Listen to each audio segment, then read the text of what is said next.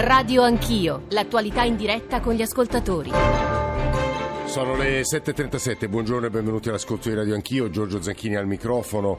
Apertura in qualche modo obbligata, eh, la politica sono giorni che è così, ma divisa eh, in due capitoli. Il primo riguarda il contratto. I titoli dei quotidiani stamani, ecco il patto, ecco il contratto, 40 pagine, 22 punti, eh, ma ancora incompleto, nel senso che come sapete dalle nostre GR oggi i due leader Di Maio e Salvini dovranno eh, intervenire, verificare i punti più delicati. E poi il, la seconda questione alla quale dedicheremo la doverosa attenzione, il, lo sguardo dei mercati, lo sguardo dell'Unione Europea, lo sguardo della Commissione, anche qui è opportuno credo citare qualche titolo di giornale, gioco al massacro, no dei mercati, promesse e debiti anche se eh, dopo che sono scomparsi gli aspetti più divisivi o preoccupanti per i mercati, appunto per i cosiddetti classi dirigenti e poteri forti, eh, in realtà probabilmente oggi, eh, leggo Federico Fubini dal Corriere della Sera, è plausibile che i mercati recuperino un certo contegno. Ne parleremo fino alle nove e mezzo, poi dalle nove e mezza alle dieci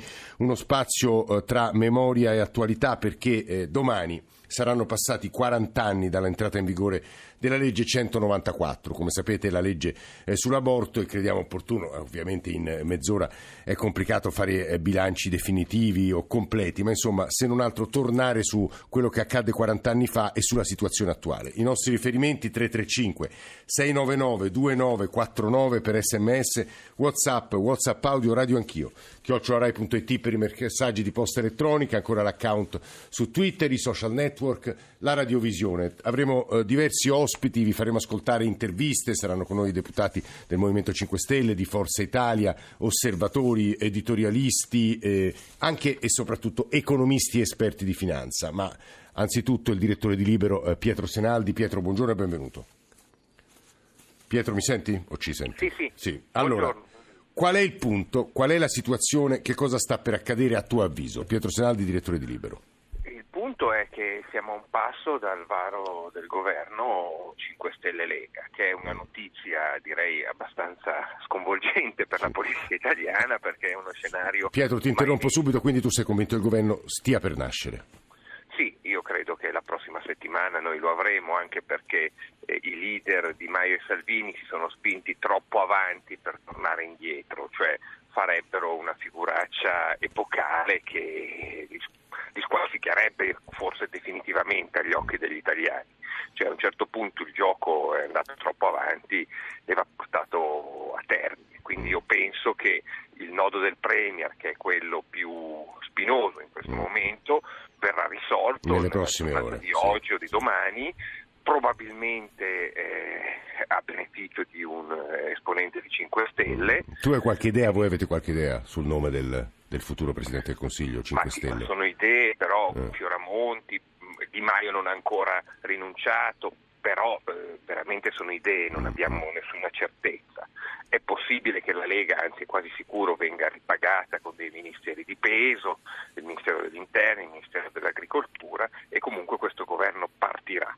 Quello che noi non sappiamo è quanto durerà e in questo senso un po' il nostro titolo Gioco al massacro, se partirà per durare cinque anni o se partirà semplicemente perché i due protagonisti si sono spinti a tal punto avanti da non poter eh, tornare indietro, ma già in realtà stanno studiando la cosiddetta exit strategy. Tu dicevi all'inizio, Pietro, è, è, di per sé una notizia, non mi ricordo se hai usato l'aggettivo clamorosa, il fatto che nasca un governo giallo-verde, sconvolgente. Sconvolgente, sconvolgente. Per, per, per, insomma, eh, diciamo così, eh, il, la Lega è una parte del centrodestra, no? Sì. più o meno la metà. E quindi, diciamo così, al di là delle buone dichiarazioni, eccetera, eccetera, nei fatti questo governo spacca il centrodestra, mm. perché metà sta al governo e metà sta all'opposizione. Quindi poi uno può continuare a dire di amarsi, ma se vivono in due case diverse fino al giorno prima vivere nella stessa casa, qualcosa... Se già cominciano ad arrivare messaggi dagli ascoltatori, Pietro, che chiedono ma perché ha usato la parola sconvolgente?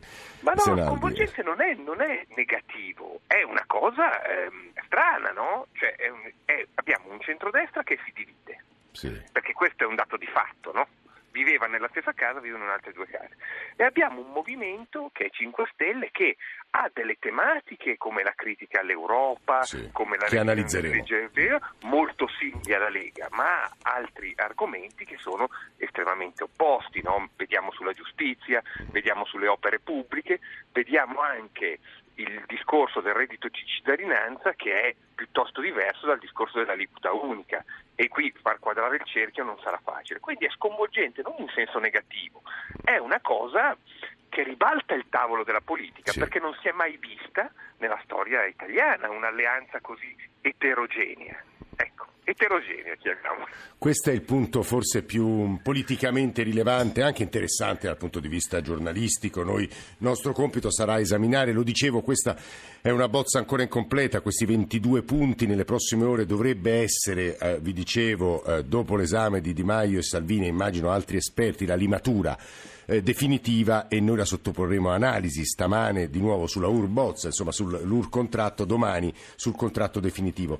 Eh, ha usato un'ultima espressione e ringraziamo il direttore di Libero Pietro Senaldi per aver aperto stamane eh, Radio Anch'io eh, su questo aggettivo sconvolgente, mh, questa novità assoluta nella storia della politica italiana. Non a caso se ne è parlato moltissimo ieri a Sofia, in Bulgaria, perché c'è stata la riunione dei vertici europei del Partito Popolare Europeo. Come sapete c'era anche Silvio Berlusconi che ha detto noi faremo opposizione, non è un complotto eh, dei mercati quello che sta um, accadendo ieri e si è detto preoccupato. Noi abbiamo pensato di parlarne con il segretario generale del Partito Popolare Europeo, che è uno spagnolo, Antonio Lopez Isturis, ed è stato intervistato da Alessandro Forlani. Sentiamo se ci ha risposto. Segretario Lopez Isturis, eh, le indiscrezioni sul programma di Lega e 5 Stelle parlano di una forte volontà di rinegoziare i trattati europei. Che cosa ne pensa il Partito Popolare Europeo? Sempre il Partito Popolare Europeo, sia qual sia il governo in Italia, ha avuto un grande rispetto,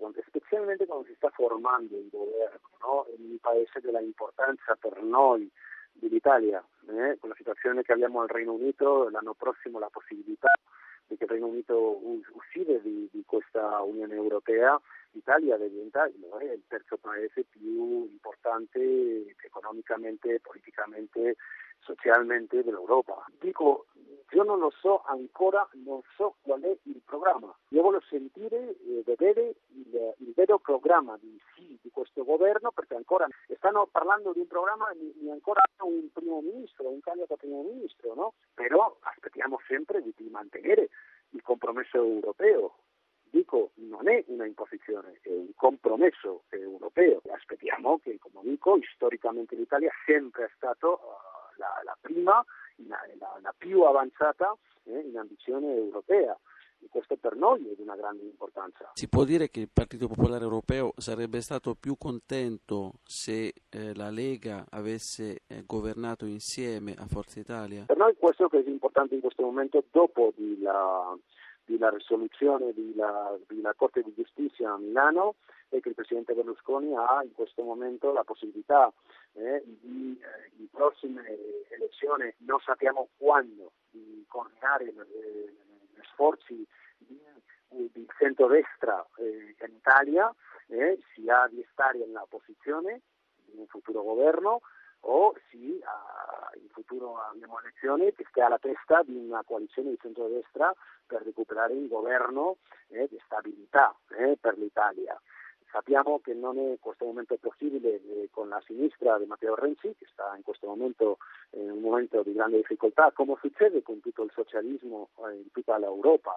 E dunque è a noi, al centro-destra e a Berlusconi, coordinando questo, questo sforzo della, della centrodestra, eh, di fare una opposizione, sì, si arriva a formare governo e eh, avere l'ambizione di formare governo in futuro sia una convocatoria elettorale sia qual sia.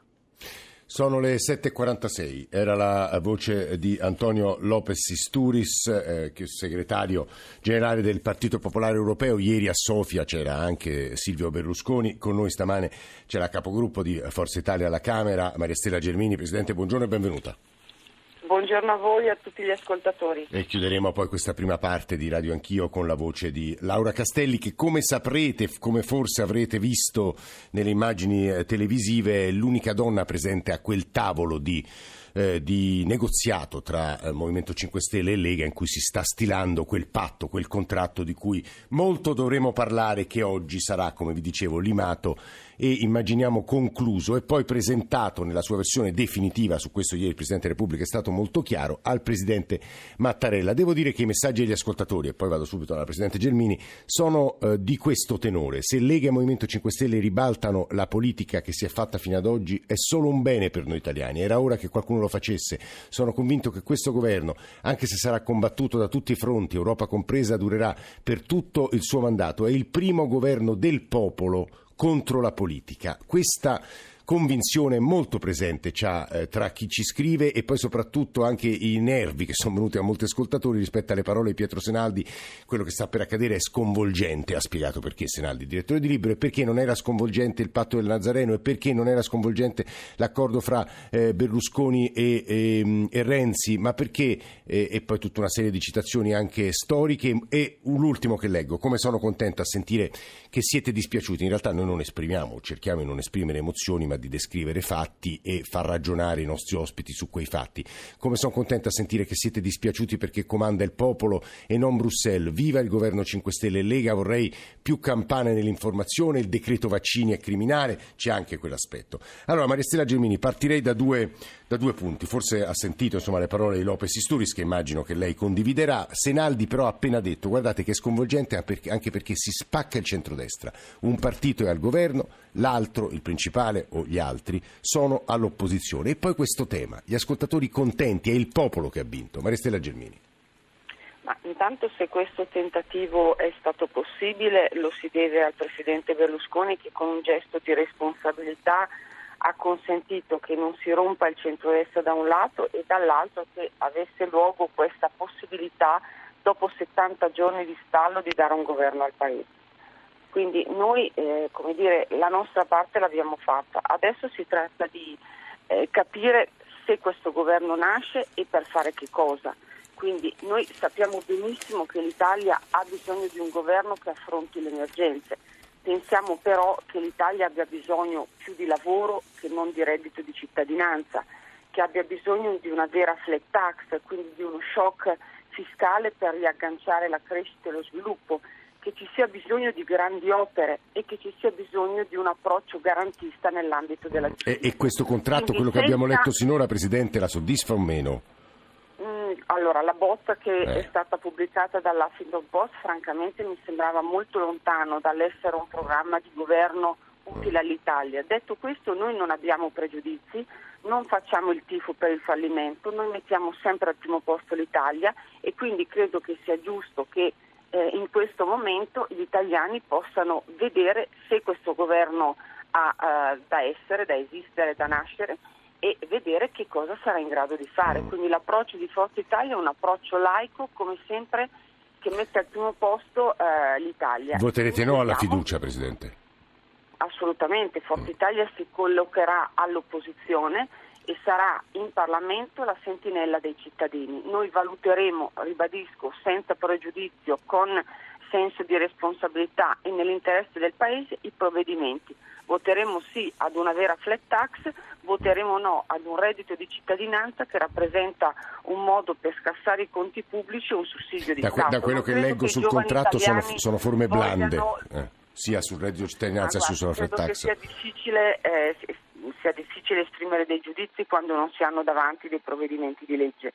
Quindi vediamo cosa sarà questo reddito di cittadinanza. Io penso che l'Italia voglia non sussidi di Stato ma voglia lavoro e il lavoro si costruisce eh, dando fiducia alle imprese, cercando eh, quindi anche nell'ambito della burocrazia e della giustizia un approccio liberale. Vedremo se questo governo nascerà cosa sarà in grado di fare. L'ultima cosa sul conflitto di interessi. L'Italia ha avuto questa opportunità la deve comunque a Berlusconi. Eh, l'ultima cosa sul conflitto di interessi eh, andrà oltre da quello che leggo sul testo, ma di nuovo è una bozza, il mero interesse economico sarà esteso all'ipotesi di interferenza tra un interesse pubblico e un altro, sembrerebbe più blando delle promesse che aveva fatto il Movimento 5 Stelle e anche qui la sua posizione Gelmini a indovinare e non giudico i provvedimenti da due slogan sui giornali. Ricordo che l'ultima legge sul conflitto di interesse, di interesse reca la firma di Frattini e di un ministro eh, di un governo Berlusconi, quindi credo che eh, il conflitto di interessi non sia la priorità di questo Paese, credo che questo Paese abbia bisogno di sicurezza, di una stretta sull'immigrazione, di una vera politica per la casa e per le giovani coppie, di lavoro sul conflitto di interessi valuteremo il testo e lo giudicheremo. Maria Stella Gelmini, grazie per questa sua presenza a Radio Anch'io.